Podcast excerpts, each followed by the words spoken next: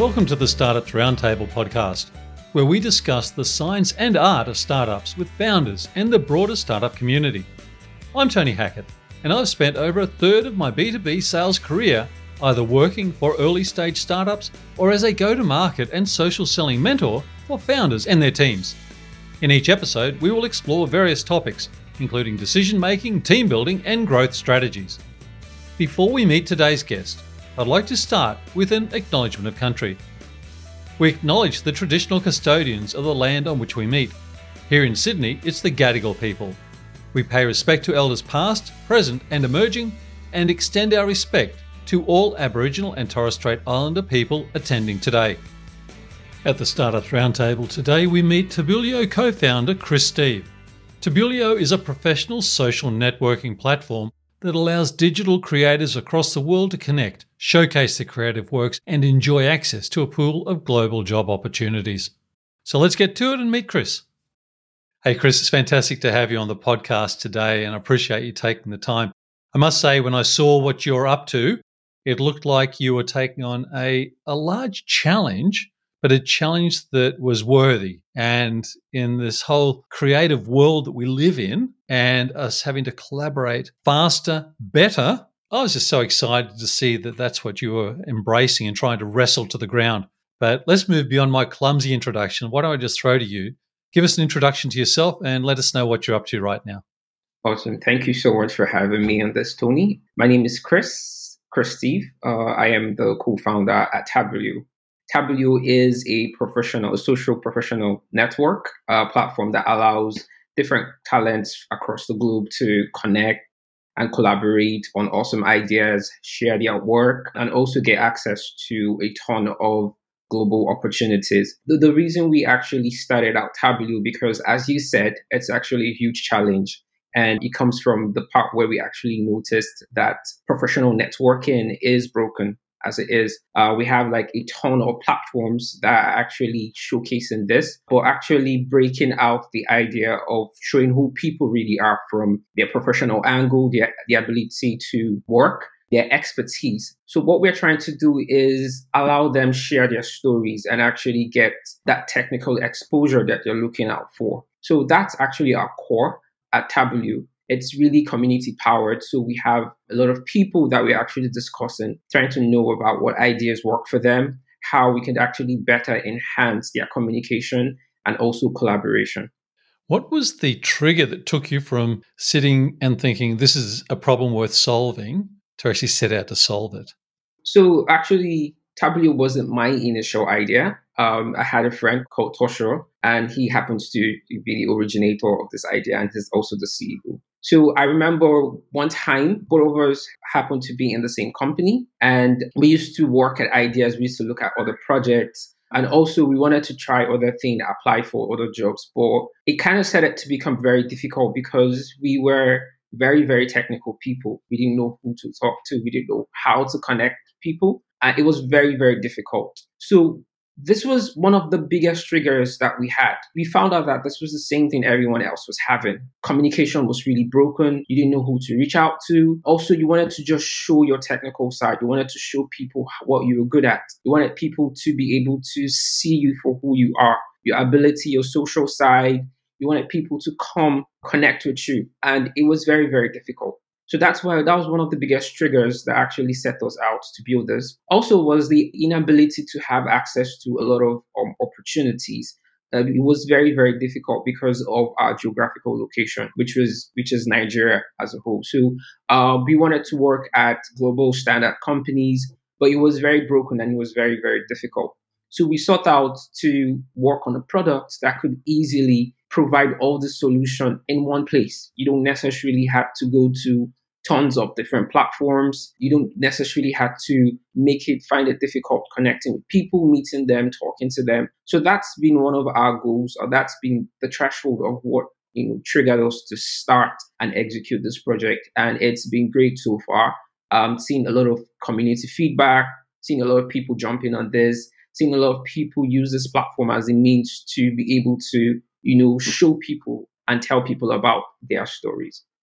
It's interesting. I've taken a, a, different view of this type of platform just over the last couple of months, where I've moved from uh, full time employment and made a move into. I don't know if I've retired or I've stopped full time working, but I'm, I'm, doing one of those. But I've looked at the freelancing world uh, very differently, and it appeared to me that there are many platforms that are the Swiss Army knife, and you go to do one thing, but you have to be 20 other things to be the one that you want to be. And I went to your platform just this afternoon and I registered and I actually applied to somebody who posted a job. I did it for an exercise and not to waste the person on the other end because the job actually fits with something that I find interesting. But I went from a standing start to having completed my profile at a high level of granularity. And that's the thing that I found different that the people who were looking for roles were looking for highly granular expertise and skill. And I was able to position myself or to present myself with highly granular skills and expertise. And anybody who's listened to previous podcasts, I talk about Seth Godin a lot as a famous marketer. Seth Godin talks about smallest viable audience. If you truly know what your value is, you'll be able to identify that small community, that small tribe that your value actually means something to. And when I looked at your platform and used your platform and registered today, it felt like this is an extremely close match to that smallest viable audience. What you said is exactly what we're looking at. And it's not just relative to, you know, having people access jobs.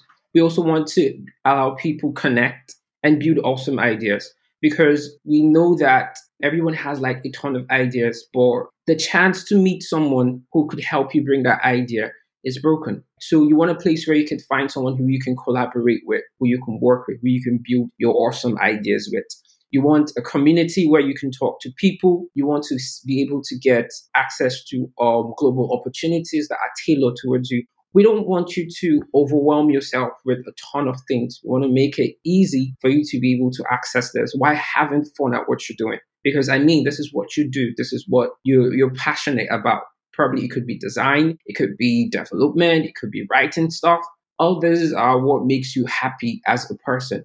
So we want to be able to bring something to you that is social, as social as possible, and something that can easily showcase you for who you really are and give you that technical expertise. On the other hand, we also want companies to be able to understand you for who you are, especially having companies with different or diverse cultures, right? Companies are looking for people who are probably more team collaborative or probably people that are more technical on the high end.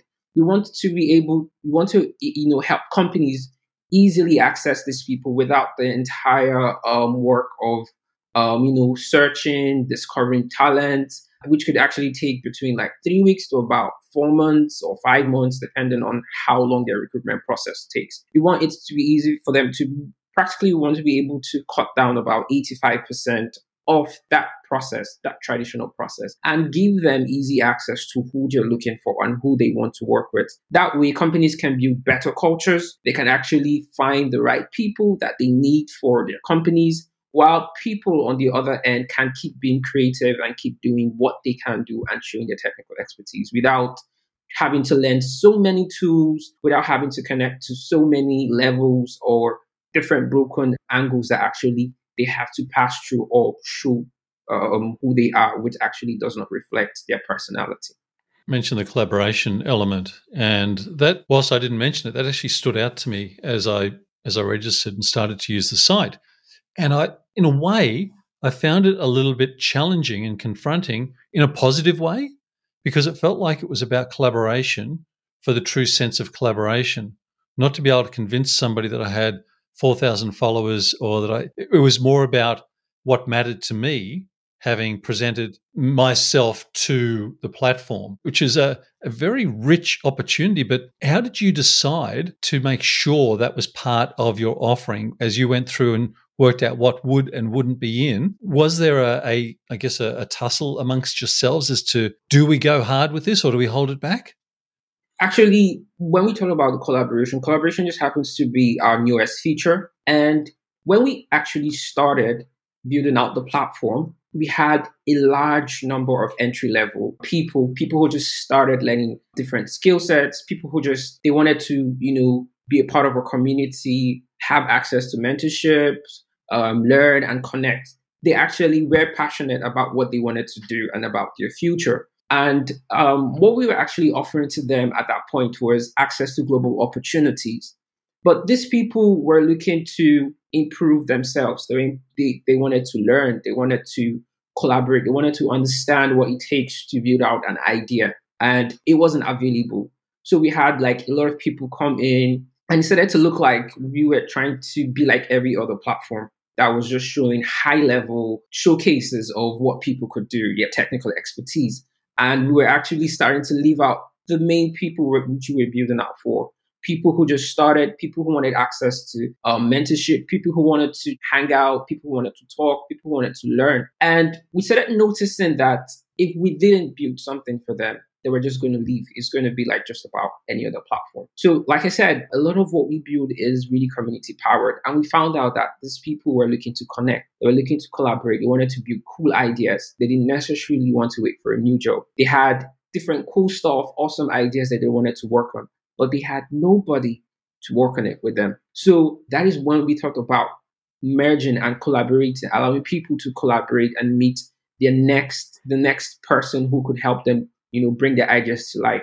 We don't know where this could take. I mean, anyone could find the next co-founder, anybody could find the next big idea. I mean, an investor could practically come in and see people building tons of amazing ideas. It actually opens a lot of opportunities and tend to change people from just looking after jobs to become co-creators themselves and becoming people who pioneer the next uh, generation of ideas, build the best companies, all by starting out in one platform that actually allows them to connect to people. So, with this possibility and this vision, we actually set out to build that feature.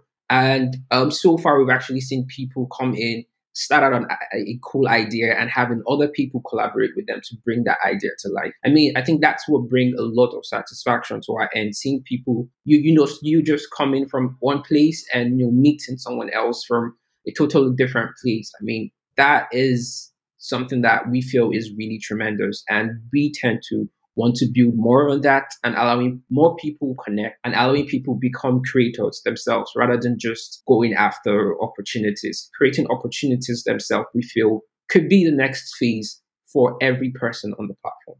You talk about this in a very matter of fact way. I want to just draw a timeline here for a moment. Am I right in seeing that you started as a as a group as a startup just pre-COVID? Could you take me through what it felt like at the time, but also how you could stay convinced to continue on the journey, knowing that there's just such upheaval in the global economy, marketplace communities, and no doubt with your families to have started a startup then and to stick with it? There's some courage in there.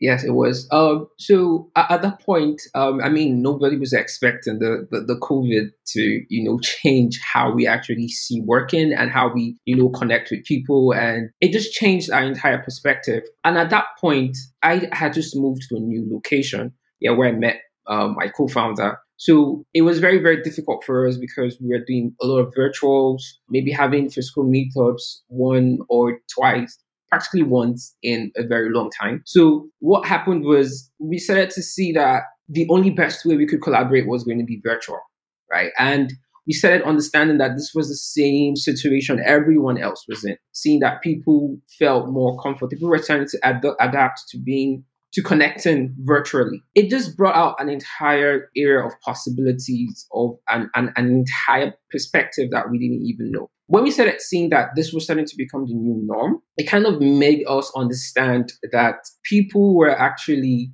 buying this. People were actually starting to adapt to this. And we started on our own end, started to like make the same transition into our product. So we didn't just want people to meet up. We felt we, we believed that we believed in the power of com- connecting and communication, right? So we felt that, oh, if we could actually bring someone from the US and someone from Nigeria to merge together to build an idea, it could actually break a lot of barriers from physical barriers to demographic barriers. And you can make whatever idea you're building become more inclusive and accessible it was it was a total different era for us and i'm, I'm really really really happy we actually talked about this and um, seeing a lot of people take this up on a platform is actually tremendous to watch I'm expecting that as part of your process, there's a level of experimentation that goes on. Would that be right? Yeah, yes. We have a community uh, which we first reach out to, and the community has been expanding. We've even started um, introducing advocates across those communities so that we can actually be powered by feedback. Like I said, a lot of what we're building is community powered in the sense that before we roll out products, we tend to listen a lot to individuals um, communities, influencers, creators, companies about areas that they would like to improve their expectations towards product, right? And also with the internal team, which is a very, very fun team. Uh, we tend to like want to throw ideas and say, oh, wow, why don't we try this out?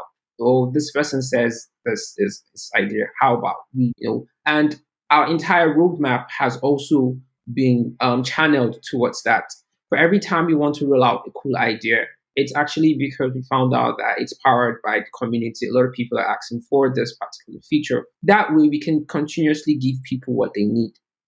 And we can always build what they expect in a product because we believe that they sit at the center of what we are trying to build. So we experiment a lot. And when I mean a lot, we experiment a whole lot um, with communities, with individuals, with companies, for them to like test out our ideas. And um, when we eventually roll it out, we found we find out that oh, this is what a lot of people are actually looking out for.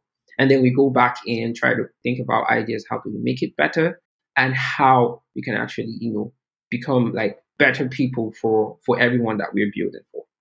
As a founder team, have you changed significantly in the way you make decisions?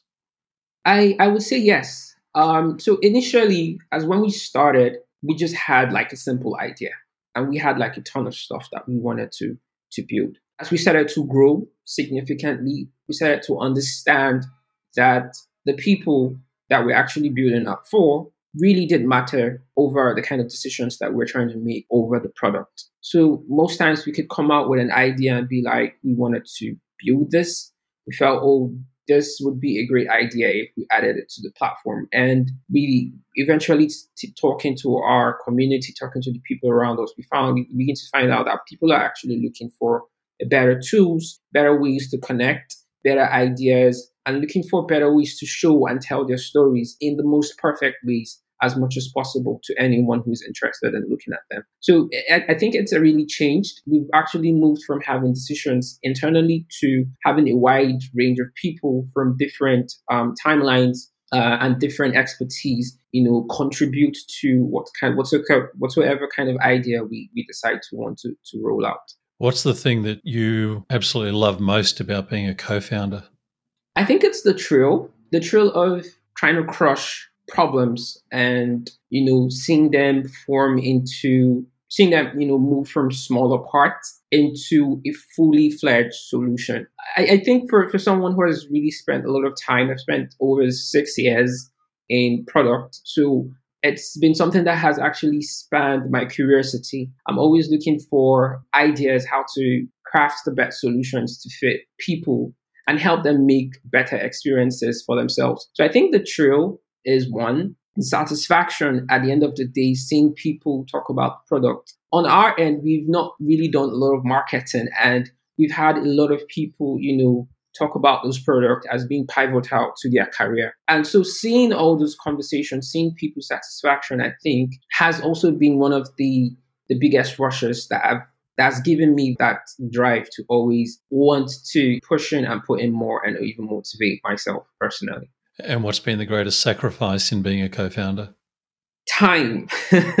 I'll, say, I'll say time. Personally, you'd want to spend a lot of time doing other things. It's actually something that you have to dedicate to and give your utmost attention to. And this could actually mean that you have to um, shut out other things that might be distractions or might be interests to you and focus on, on an idea sometimes building out a solution can take a lot of time. You try and try and try to iterate around the idea till you get to the perfect um, solution that you feel works. And, and I think that has been the biggest sacrifice for us. Sometimes it could lead to burnout. Sometimes you could get tired about, you know. But at the end of the day, um, when you find out that this idea comes into fully fledged solutions that people can use, I think it kind of has a way of mitigating that feeling initially, and you have a much more robust satisfaction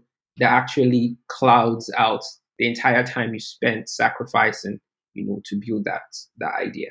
Do you feel in this moment that you couldn't imagine ever not working with or for a startup?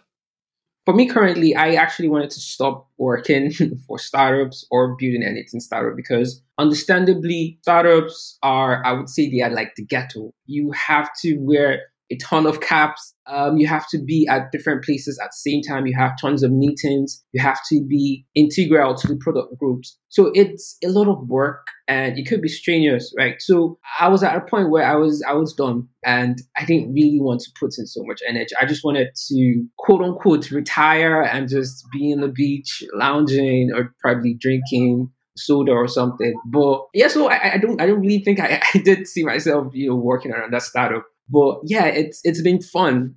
A question I like to ask each of my guests, and if I could ask you to answer this for us in closing, it's on mentors and coaches and experiences and learnings that you have had in pursuing mentors and coaches yourself or being a mentor and a coach. What would be one or two tips or observations that you would share?